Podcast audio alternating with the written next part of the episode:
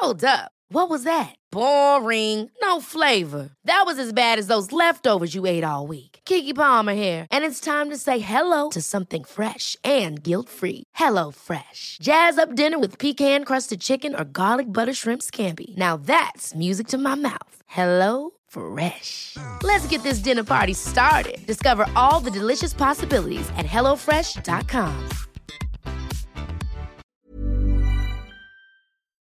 Hello, and welcome to Millennial Love, a podcast from The Independent on everything to do with love, sexuality, identity, and more. This week, I'm joined by the brilliant writer Aja Barber to discuss sustainability and how it affects our love lives. These aren't two subjects that are often thought about together, so I was very intrigued to hear from Aja about how they do relate to one another, because, as she writes in her new book, Consumed, it transpires that every element of our lives is related to the environment and our carbon footprints, and that does include dating and relationships. Before we get started, I'd love to remind you to sign up to our Millennial Love virtual panel taking place on the 29th of September, where I'll be talking to previous podcast guests and experts about how the pandemic has changed the way we date. Now, on to the show.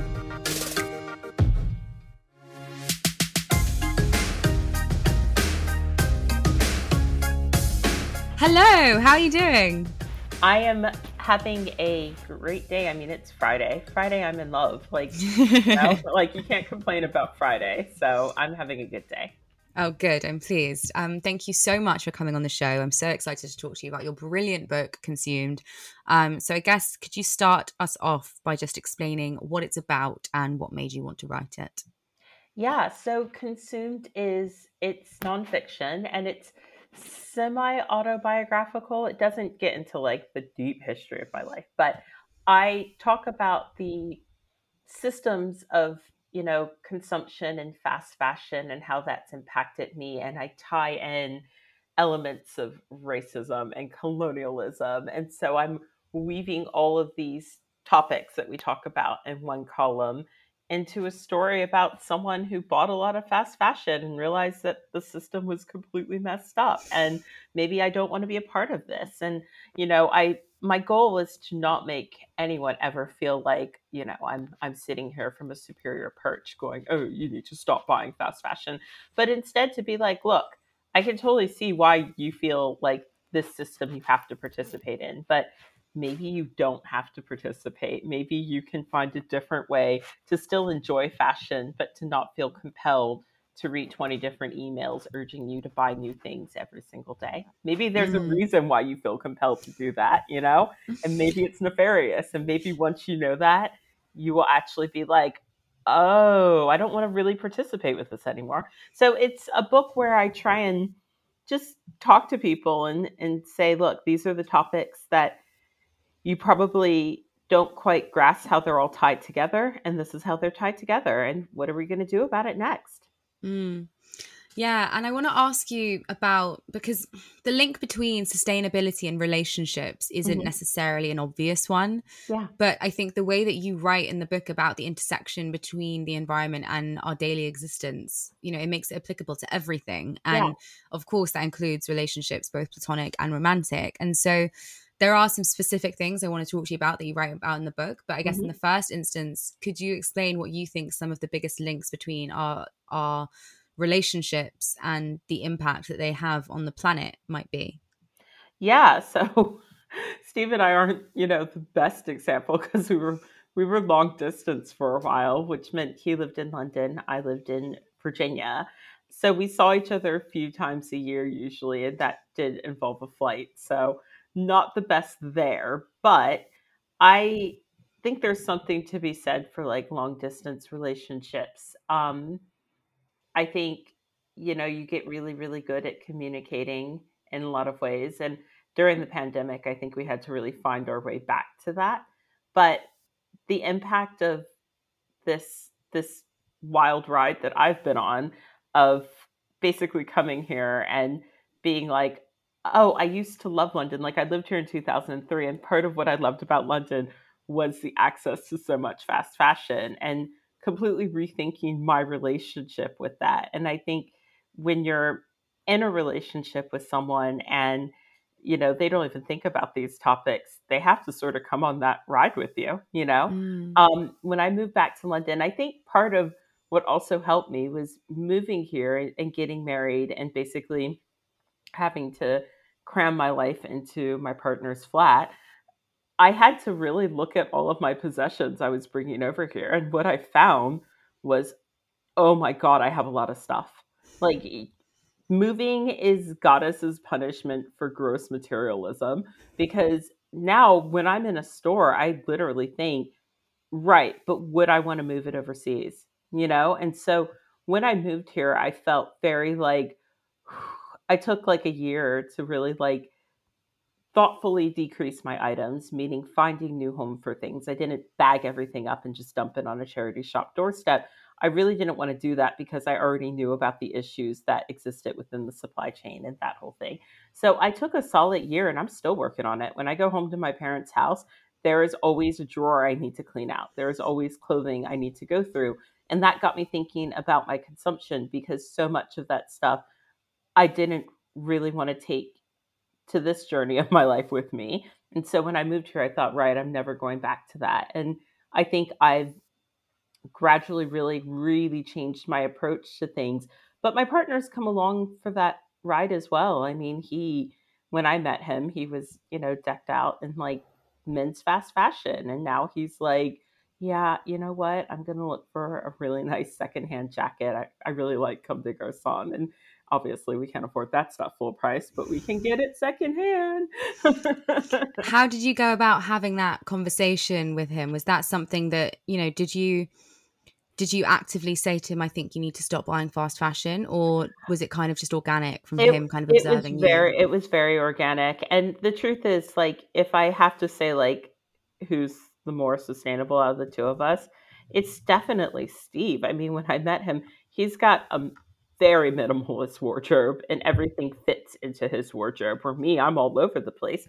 But let's also remember that the way society treats people who aren't men when it comes to clothing, we are pressured more and there's more pressure on us, whether it's having a new dress for a wedding when a man wears a suit the entire time. Think about that newscaster in Australia where he wore the same suit for a solid year because he he wanted to make a point where his his um colleague who happens to be a woman wears dresses and people will complain about her wardrobe but nobody is looking at him.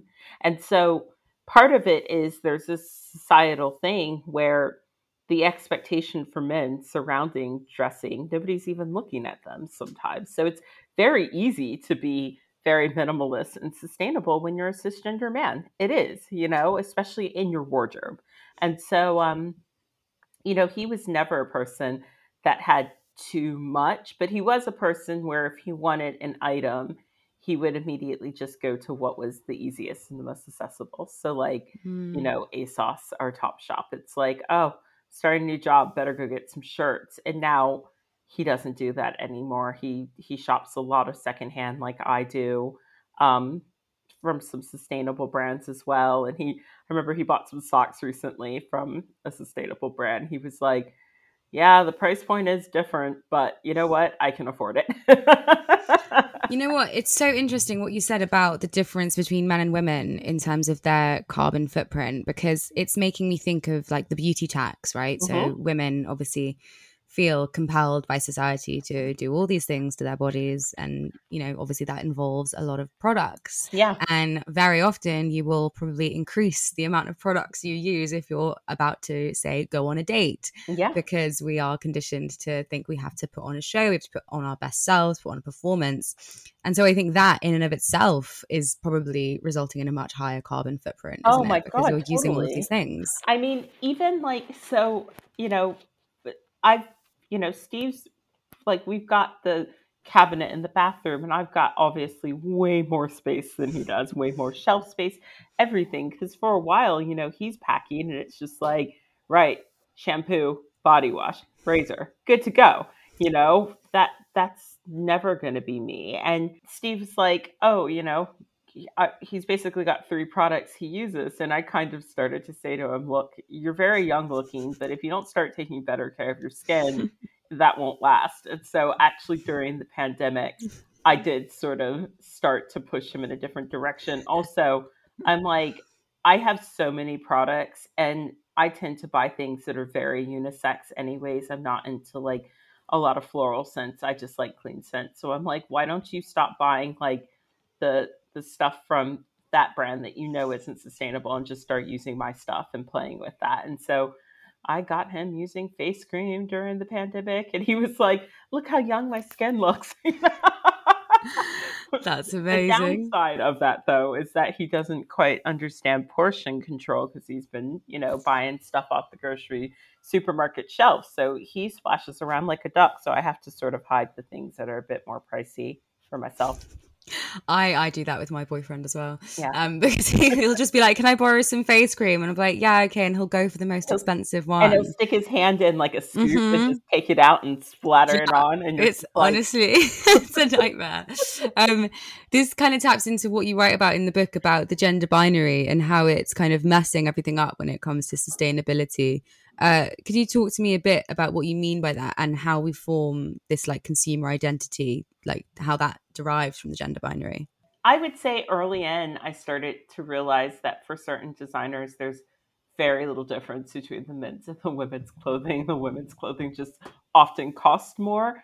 And, yeah. uh, you know, in these strict binaries, we leave no room for anyone whose gender isn't man woman that sort of thing. So that's the first thing is it's not the most inclusive way of going about things. But the second thing is we know about the pink tax for women's stuff. We know that women's clothing is going to cost more sometimes than men would for no reason other than women will pay that you know? Um, and then i happen to really like men's clothing. I love my favorite favorite coat is a Dries Van Noten men's coat. It's tie-dye every time I wear it, I get compliments. And do you know who those compliments come from? Women. I always get compliments. People will stop me in the street to compliment that coat.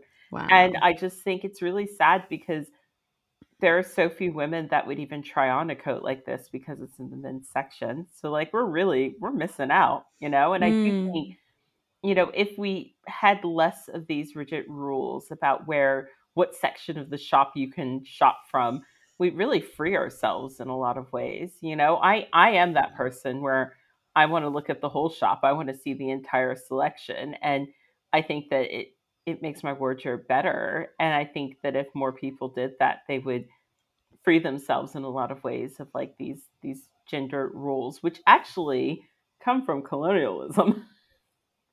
so in the book, I do talk about how um, a lot of indigenous cultures did not really have a strong gender binary until colonialism started to happen and i get i get deeper into that in the book so i'm i'm really paraphrasing roughly here and so yeah when you sort of peel back the layers of why we live the way we live why we do what we do and you look at all these systems you realize that like it's it's oppressing so many of us and it's really not allowing us to live our best and fullest life mm.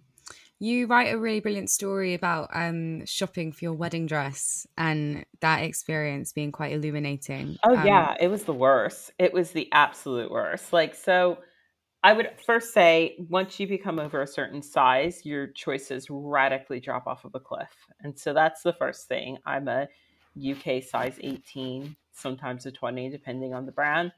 And uh, I, I would argue once you're bigger than a 16, like you're looking at a, not a lot of options. And I didn't have a lot of money at the time. We had been, you know, that visa process will really open up your pockets and dump them out. And so um, we were trying to get married. We had to pay for this expensive visa. I actually ended up going with like two high street brands for a wedding dress because I didn't have the money and the access just wasn't really there for me. Now, today, if I had to do it, I would definitely get something custom made from you know etsy probably i find a designer but that stuff is pricey and so the accessibility in the wedding industry really really isn't there and meanwhile my partner just goes into his closet and pulls out a suit he had made while he was traveling was like i'll wear this and i'm like oh isn't it nice to be you It's strange, isn't it? I mean, obviously, there's so many archaic things surrounding weddings and the traditions of weddings, but I think the idea that the bride, if it is, if it is a, if it is a straight wedding, the bride has so much pressure placed on her and it's all about her and it's everyone stands up to watch the bride walk down the aisle and therefore the dress needs to be the best dress. She needs to look her best self. Yeah. And it's it's just sickening. Like it's it's horrible. And i think when you think about it from a consumption point of view as well obviously you know the dress is is a huge environmental impact but then there's all mm-hmm. these other things as well like oh my the, goodness. There's a book called i think one perfect day which is about the wedding industrial complex. And i i haven't read it but it's been on my list for a while. And it just when i i, I went wedding dress shopping while i was in the states before i moved over here with my siblings and my mom and my best friend and it was horrendous. But the place that we went to it was like a theme park of wedding stuff. It was literally they were like over here we've got the bridesmaid section. They have t-shirts for your hen party. They've got drink cozies hats all sorts of things that you would never actually need. And it's just like oh, are you having a hen do? Are you having a bachelorette bridal shower? Here's a bunch of other stuff you need. So it's really just an opportunity to upsell women the most amount of crap ever. Yeah, and actually, hen dos are probably the, one of the least sustainable things you can do. Because I'm just thinking of a hen do I went to recently. We all uh, we got given pajamas, specific pajamas for the thing. We got given like like plastic sunglasses, uh, like little plastic shot cups, loads of penis memorabilia everywhere, mm-hmm. everything penis shaped, um, all of this stuff. And we had to, a lot of us had to buy special outfits for the day. Yeah. And you're, you're not going to use those things again. You're I was going to say, are the pajamas usable or are they like really not great quality? They are, they are, okay. but they're they're they're not they're not great quality, and mm-hmm. they've got like you know hen do embroidered on the back. So you know how often, as yeah. as often these things do, how often are you going to wear something like that? I mean, even at Christmas, that's become a thing as well. So my sister got us all matching pajamas one year for like a Christmas photo, and it was it was such a nice like move, but those pajamas are flammable.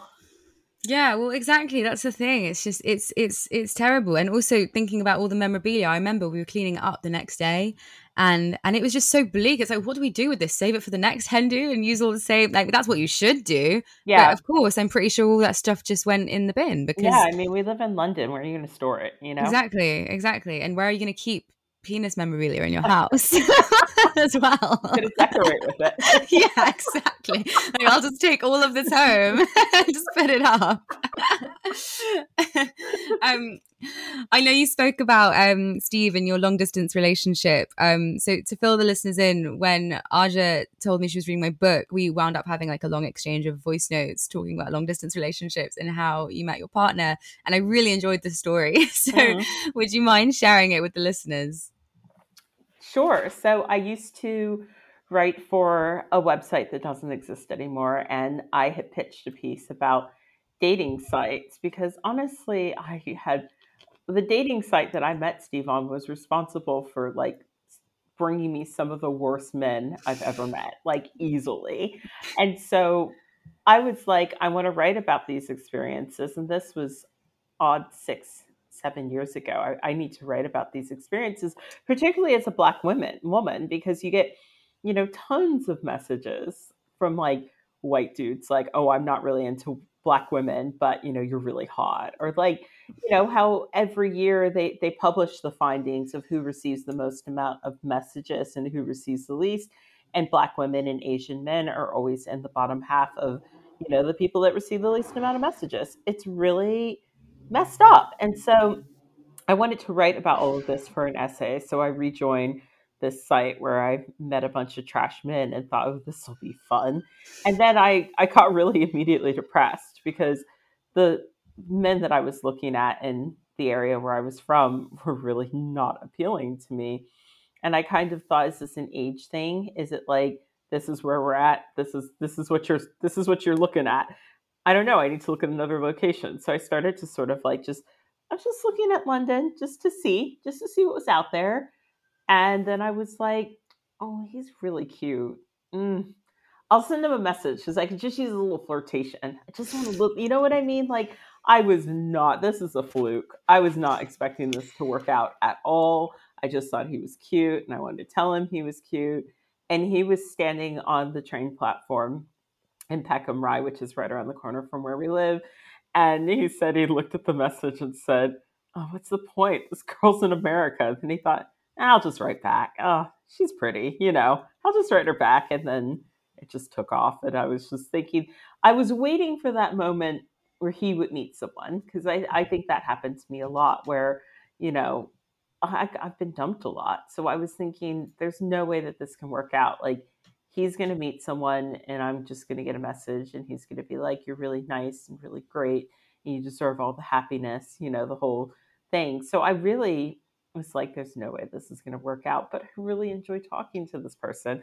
So we talked for months and months. And finally, one day, he was like, Look, I've got to take this holiday. Um, at the time, he was uh, at the Guardian, and he was like, "I've got to take this holiday," and I had already booked a trip to Argentina.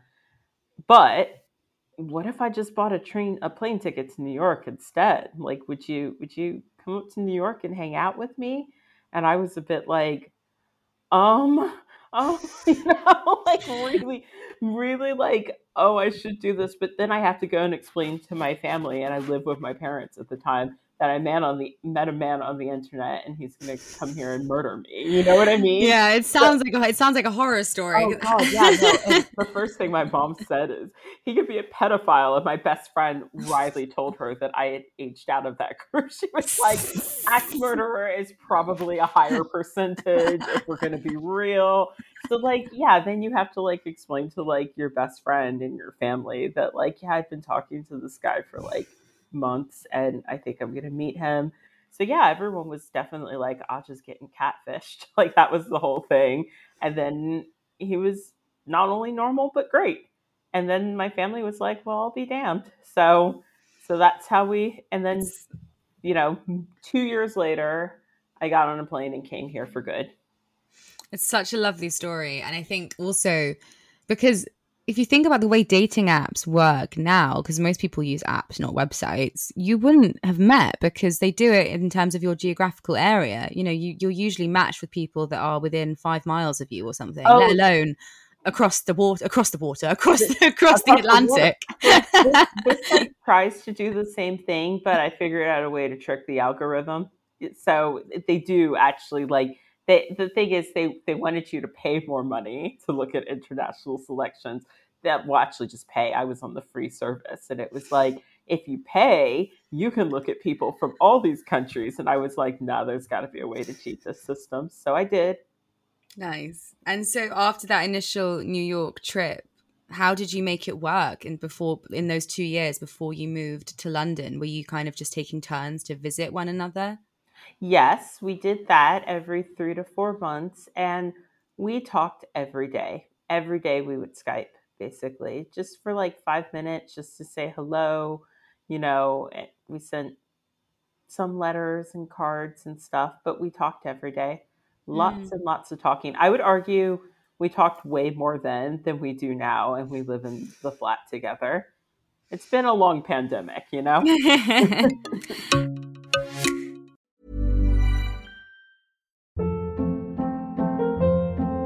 Hold up. What was that? Boring. No flavor. That was as bad as those leftovers you ate all week. Keke Palmer here, and it's time to say hello to something fresh and guilt-free. Hello Fresh. Jazz up dinner with pecan-crusted chicken or garlic butter shrimp scampi. Now that's music to my mouth. Hello Fresh. Let's get this dinner party started. Discover all the delicious possibilities at hellofresh.com. Quality sleep is essential. That's why the Sleep Number Smart Bed is designed for your ever evolving sleep needs. Need a bed that's firmer or softer on either side? Helps you sleep at a comfortable temperature? Sleep Number Smart Beds let you individualize your comfort so you sleep better together. JD Power ranks Sleep Number number 1 in customer satisfaction with mattresses purchased in-store. And now, save 50% on the Sleep Number limited edition Smart Bed for a limited time. For JD Power 2023 award information, visit jdpower.com/awards. Only at a Sleep Number store or sleepnumber.com. How did how do you think being in that long distance relationship changed the way the dynamic between the two of you? Like did it did it speed things up? Did it keep things at quite a slow and steady pace? Um, I think obviously the the parts about like, you know, living together and seeing how, you know, you do it that that that was, you know, a challenge. But I think in some ways I like to think of it as like the turn of the century when like a man would like get sent a woman from like his home country. It was kind of I always joke with Steve that I was the family shrew and when he showed up my family was going to put a banner outside that was like please sir take our shrew. But um but yeah, I think in some ways it slowed it down in some ways it it quickened the pace. Like I think when you're not doing this whole long distance thing, there's a lot of room to never discuss certain things with your partner. You know, there's a lot of room to really, really rush intimacy and not actually really get to know this person. And after, I would say, after this time period in the pandemic, I think we're feeling our way back to sort of um, communicating differently because we just, I think when you just spend so much time with the person, it's naturally going to change the nature of your relationship nobody signed up for this.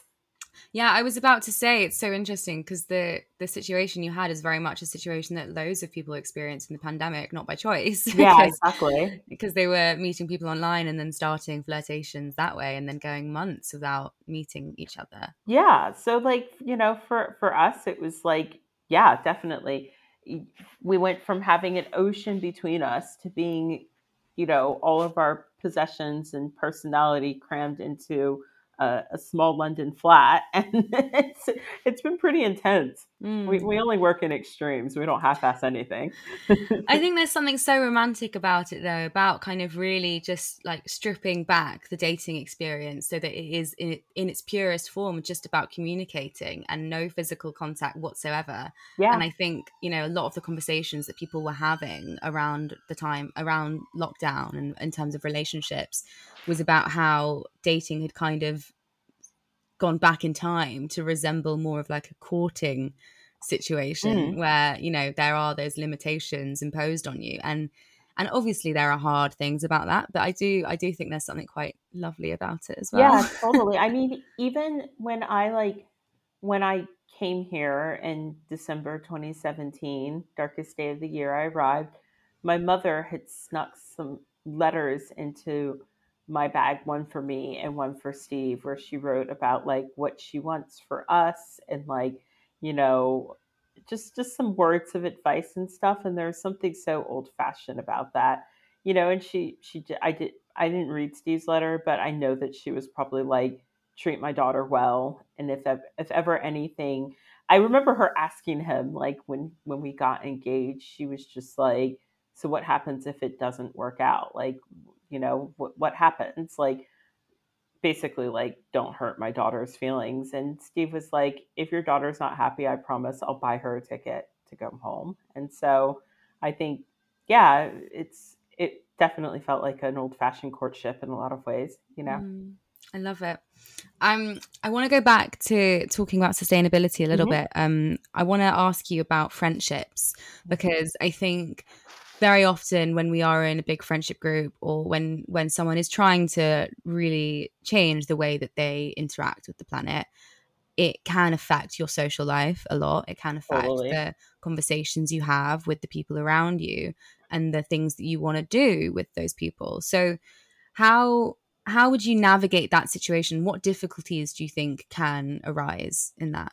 Yeah so i i always tell people the strongest friendships grow together. Like we're not going to stay at the same place that is not human. If you if you stay at the same place you are in high school, it's because you're not growing as a human and that's pretty sad. And so I think what people need to realize and it isn't just sustainability, it's all these topics. The minute you start to really really look deeply at the systems that exist on our planet, there are going to be people in your life that aren't there with you and they can either make a choice to meet you halfway, to dip their foot in the water too, or there begins to be a river between you. And then maybe that river grows into an ocean. But also, not every friendship is there for your full journey. That's just the reality. Some people come in our lives, some people go out. And sometimes we learn things from these scenarios. But with my best friend, we definitely both sort of came off of fast fashion together. Like it used to be that, you know, she she and I would be like, "Ooh, let's go to Target for this designer collaboration." Like that was like the way we'd hang out. Let's go to the mall. Let's go to this store. Let's go to that store. And it was like both of us just at the same time were like, "Yeah, we don't want to do this anymore." Like it was weird. It was and I didn't it didn't even have to really be said. I think me volunteering in a charity shop definitely changed the way we, we were looking at these systems. I think we were kind of over it together. And then she started buying from like this one sustainable brand who was just like, Yeah, you know what? This stuff is like, this is what I want to wear. And I was like, Yeah. And I think we just both gradually sort of took this journey together in this weird way, but it was completely unspoken. There was no point where we were like, we're not going to shop at those bad stores anymore. And I'm really grateful for that, that we were just so in sync. But I think consumerism as a system is really sneakily put into our society from a young age. I mean, and you see it everywhere. It's in movies where there's a makeover scene that always involves lots of shopping, etc. So it's very normalized. And particularly women friendships, it's very normalized to be like, go to the mall, go shopping. You're a woman. This is what we do. Women be shopping, you know? So I think when you start to pick that apart, you have to sort of look at the way you interact with people socially. And some people aren't going to get it and aren't going to, they are going to be like, why, why don't you want to go to the mall with me anymore? Oh, oh you think you're better than us because you don't want to buy this clothing anymore? You know, you, you will mm. get some of that. But I think the friendships that are strong, your friends will either say, okay, that's you and and you're you know you have a separate opinion on it or they'll come along with you and be like actually this is pretty cool. I'm happy we did this. But it's hard. Like i think about you know multi-level marketing and like there's like a, a brand that does like clothing like leggings. They start out with leggings and if you look this brand up they're the the saga behind this brand and the drama is legendary um, so there's this multi-level marketing group that does leggings, and there's all this internal chaos. It's just like stuff you wouldn't believe. And you know, they have all these lawsuits against them. Anyways, the leggings at one point in time sold really well. And then they branched out to other things, dresses, that sort of stuff.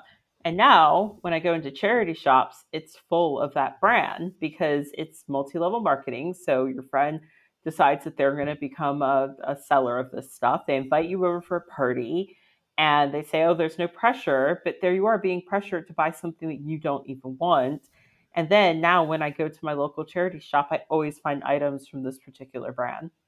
Wow. So let's That's... think about the ways in which friendship plays into how we consume. Yeah, definitely. It's it's it's completely fascinating and I was just even thinking about like you know the how often you go out for dinner and you know all of the water that will be used in the restaurant that is cleaning up those plates or whatever it's like all of these like really things that you just don't think about in terms of the environmental impact of them because you're just like oh i'm just going out for dinner with a friend but as opposed to going to a restaurant the more environmentally friendly way of hanging out with someone is probably to invite them to your house yeah. or and not order a takeaway just cook cooks you know what, what food you cook as well. That's all part of it. cheaper. It's much cheaper. It's way cozier you know and and it also you know i i think we've all been that friend before where maybe you don't have the money but you're kind of faking it because you still want to sort of be a part of it. And so you go out and you go to a restaurant that you can't really afford you know?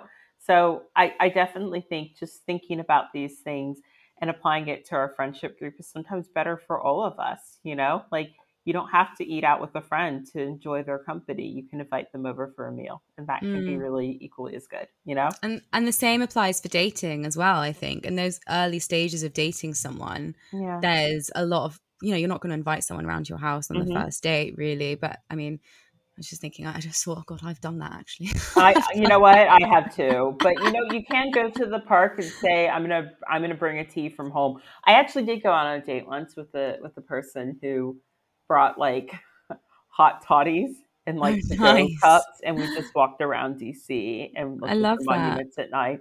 That was an okay date. But that's another pandemic thing, isn't it? Because that's what people were doing. They were Yeah. going on social distancing walking dates and having picnics in the park. Yeah, And so that that was also incredibly like so much more sustainable than what people do now. Whereas, you know, the traditional kind of routine is like, oh, we'll meet at a pub and then we'll go out for dinner or we'll go to a bar and you Yeah. do that for variety of weeks. And then it's like, my goodness, you've used up so much energy and you've really upped your consumption in that period of time yeah. when you really didn't need to. Absolutely. And so I think we just have to rethink all of the peer pressure and consumption that's like put on us and think about what are we doing? Who are we trying to impress? What are we doing this for? Would it be better to do things a different way? And that's why I wanted to write Consume because I when I participated in fast fashion, I kept telling myself, this is great. I love this. This is what I want to do. This is what I want to do. And deep down inside, I was like, why did I buy so much clothing? Oh, this is disgusting. I live with my mom and she's going to make me feel bad. So I have to leave it in my car. And then when she goes to bed, I'll sneak out and get it and bring it in. But at the time, when you're at the register, you're like, yeah, yeah, yeah, yeah, I'm going to buy this, you know? totally, totally. God, I'm actually I'm so bad with clothes. I have so many clothes. It kind of sickens me. We all do.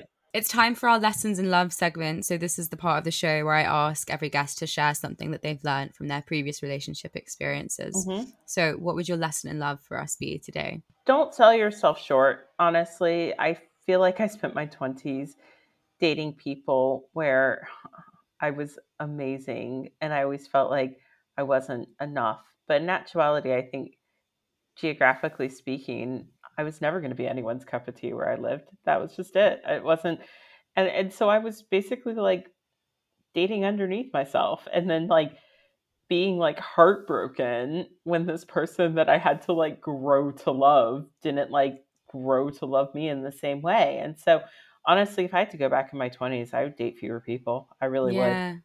I was funny. I was talking to someone about this quite recently, and they were saying how they knew someone who was reluctant to break up with their partner because they just felt so grateful that someone wanted to be with them. Yes, yes, uh it's exactly that. And I think we're so afraid of being alone. And it's hard too, because, you know, where I was living, everybody around me had relationships. You know, my best friend was definitely serial monogamous. Like she was always in a relationship. My sisters were always in relationships. So I'm not going to make it seem like it's easy because it's tough when you feel like, you know, everybody's sitting on the seesaw with someone and you're sitting there alone. You know, that's the reality of it. And, but if future me could build a time travel machine, I'd go back to my 20s and be like, you're wasting your time and you're happy in your own company, you know, but uh, could have, would have, should have. Yeah, it is hard though. I think we do, and there is a lot of talk about this at the moment about learning to enjoy alone time and learning to enjoy self care. I really hate that term, but you know what I mean, and just really enjoying it. And I think the pandemic has obviously brought all of that to the surface a bit more Yeah. because so many of us did spend more time on our own, particularly if you lived alone. Yeah. And in those first few months before the government introduced um, support bubbles, which when you look back on it is nuts, isn't it? That Yeah. people weren't actually allowed to see anyone if Well- you lived alone. So that was the only thing that I really, um, you know, I had envied people that lived alone for so long because I never got to. I couldn't afford it, and it just never worked out. And so the pandemic, I was like, that was the only time where I thought, oh, it would suck to live alone. Normally, I'm really like, oh, good for you. You get all that space to yourself, and nobody's telling you where to put your stuff, and it's just, oh, it's great. But yeah, no, I, I totally hear you, and I think also, if we can be really honest, you know, within our society, nobody says it, but the world definitely favors people in couples. There's an advantage to being in a relationship. You know, when I was single, for instance, I wanted to travel to all the places that I have been to now with my partner.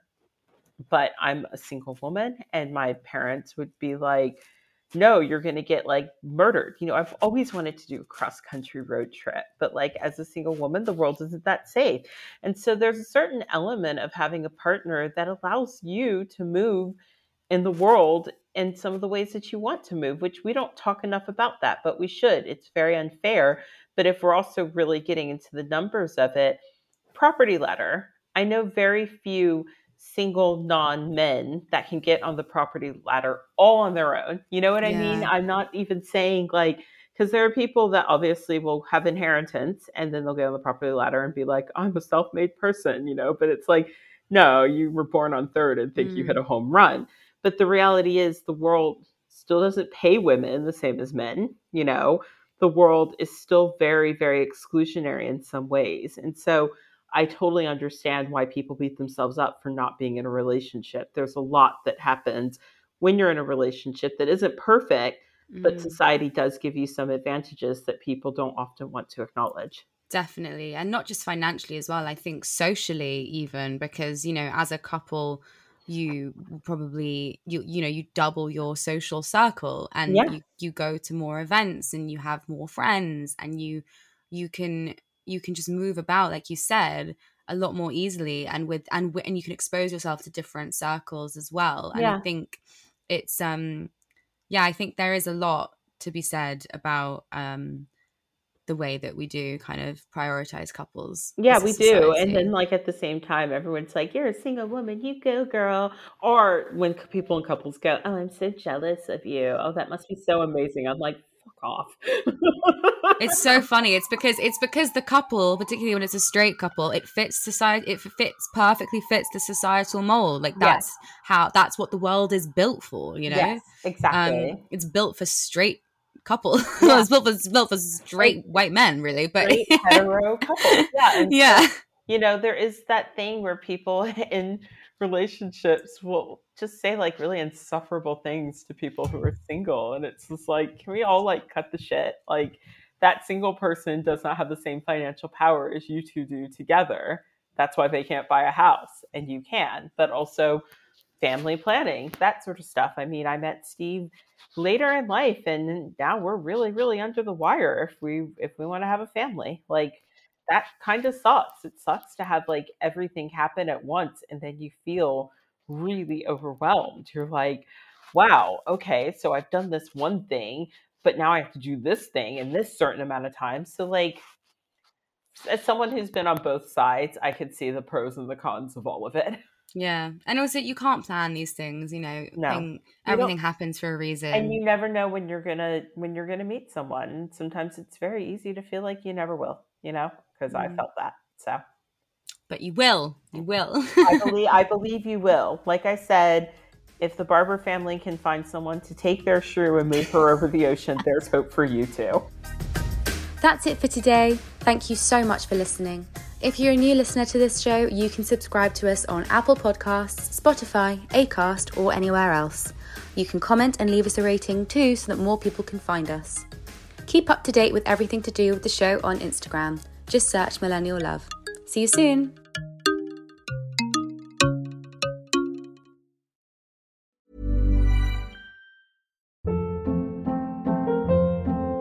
Hold up. What was that? Boring. No flavor. That was as bad as those leftovers you ate all week. Keke Palmer here, and it's time to say hello to something fresh and guilt-free. Hello Fresh. Jazz up dinner with pecan-crusted chicken or garlic butter shrimp scampi. Now that's music to my mouth. Hello Fresh. Let's get this dinner party started. Discover all the delicious possibilities at hellofresh.com.